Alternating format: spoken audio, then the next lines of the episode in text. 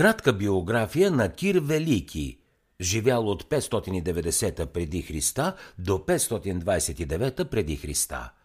Кир Велики е създателят на Персийската империя. Започнал като по-дребен владетел в югоисточен Иран, след поредица забележителни победи, той покорява трите големи империи на мидийците, лидийците и вавилонците и обединява по-голяма част от Близкия изток в една единствена държава, която се простира от Индия до Средиземно море. Кир, на когото персийското име е Куруш, е роден около 590 година преди Христа в провинцията Персис, сега Фарс, в югозападен Иран. Този район по това време е бил провинция в Мидийската империя. Кир произхожда от род на местни вождове, които били васали на Мидийския цар – по-късни легенди създават интересно предание за Кир, което до някъде напомня легендата за Едип. Според него, Кир бил внук на мидийския цар Астиак. Преди да се роди Кир, Астиак сънувал, че един ден собственият му внук ще го свали. И царят се разпоредил детето да бъде убито, още щом се роди. Но съновникът, комуто било възложено това, нямал сърце за такова кърваво деяние и дал бебето на някакъв овчар и жена му с поръка да го убият.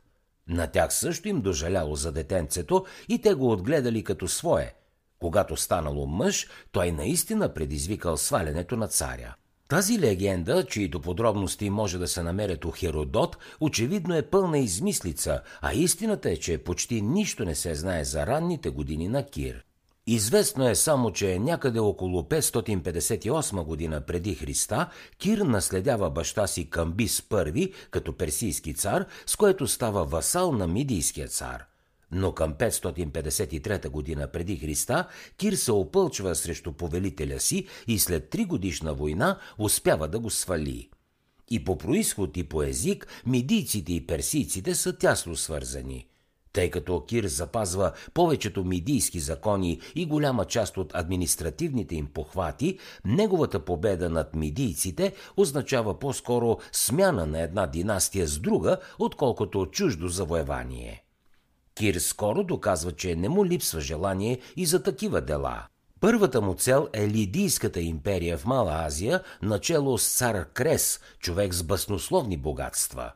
Желязото на Кир се оказва много по-ценно от златото на царя. Той покорява Индийската империя и взима в плен самия Крес. После Кир насочва вниманието си на изток. След редица военни походи покорява целия източен Иран и го включва в империята си. Към 540 година преди Христа Персийската империя се простира на изток чак до река Инд в Индия и до Яксарт, днешна Сърдаря, в Средна Азия. Осигурил тила си, Кир вече може да насочи усилията си към най-тлъстата плячка – богатата Вавилонска империя. Центърът ти е в Месопотамия, но тя обхваща цялата плодородна част на древен близък изток. За разлика от Кир, вавилонският цар Набонит не е популярен сред поданиците си. Когато войските на Кир настъпват, бойците му нямат желание да водят безсмислена война и Вавилон се предава без бой. Тъй като Вавилонската империя е включвала Сирия и Палестина, тези райони също се прибавят към владенията на Кир.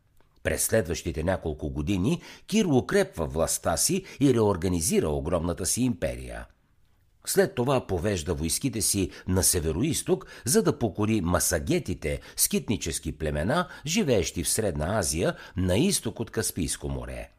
Персийците побеждават в първия бой, но във втората битка, водена през 529 преди Христа, търпят поражение и Кир, владетелят на най-голямата империя, която светът до тогава е виждал, е посечен.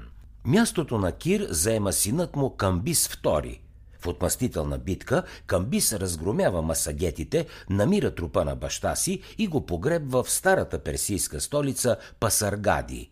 След това Камбис покорява Египет, с което обединява целия древен близък изток в една единствена империя. За да чуете още резюмета на световни бестселери, свалете си приложението Бързи книги безплатно още сега.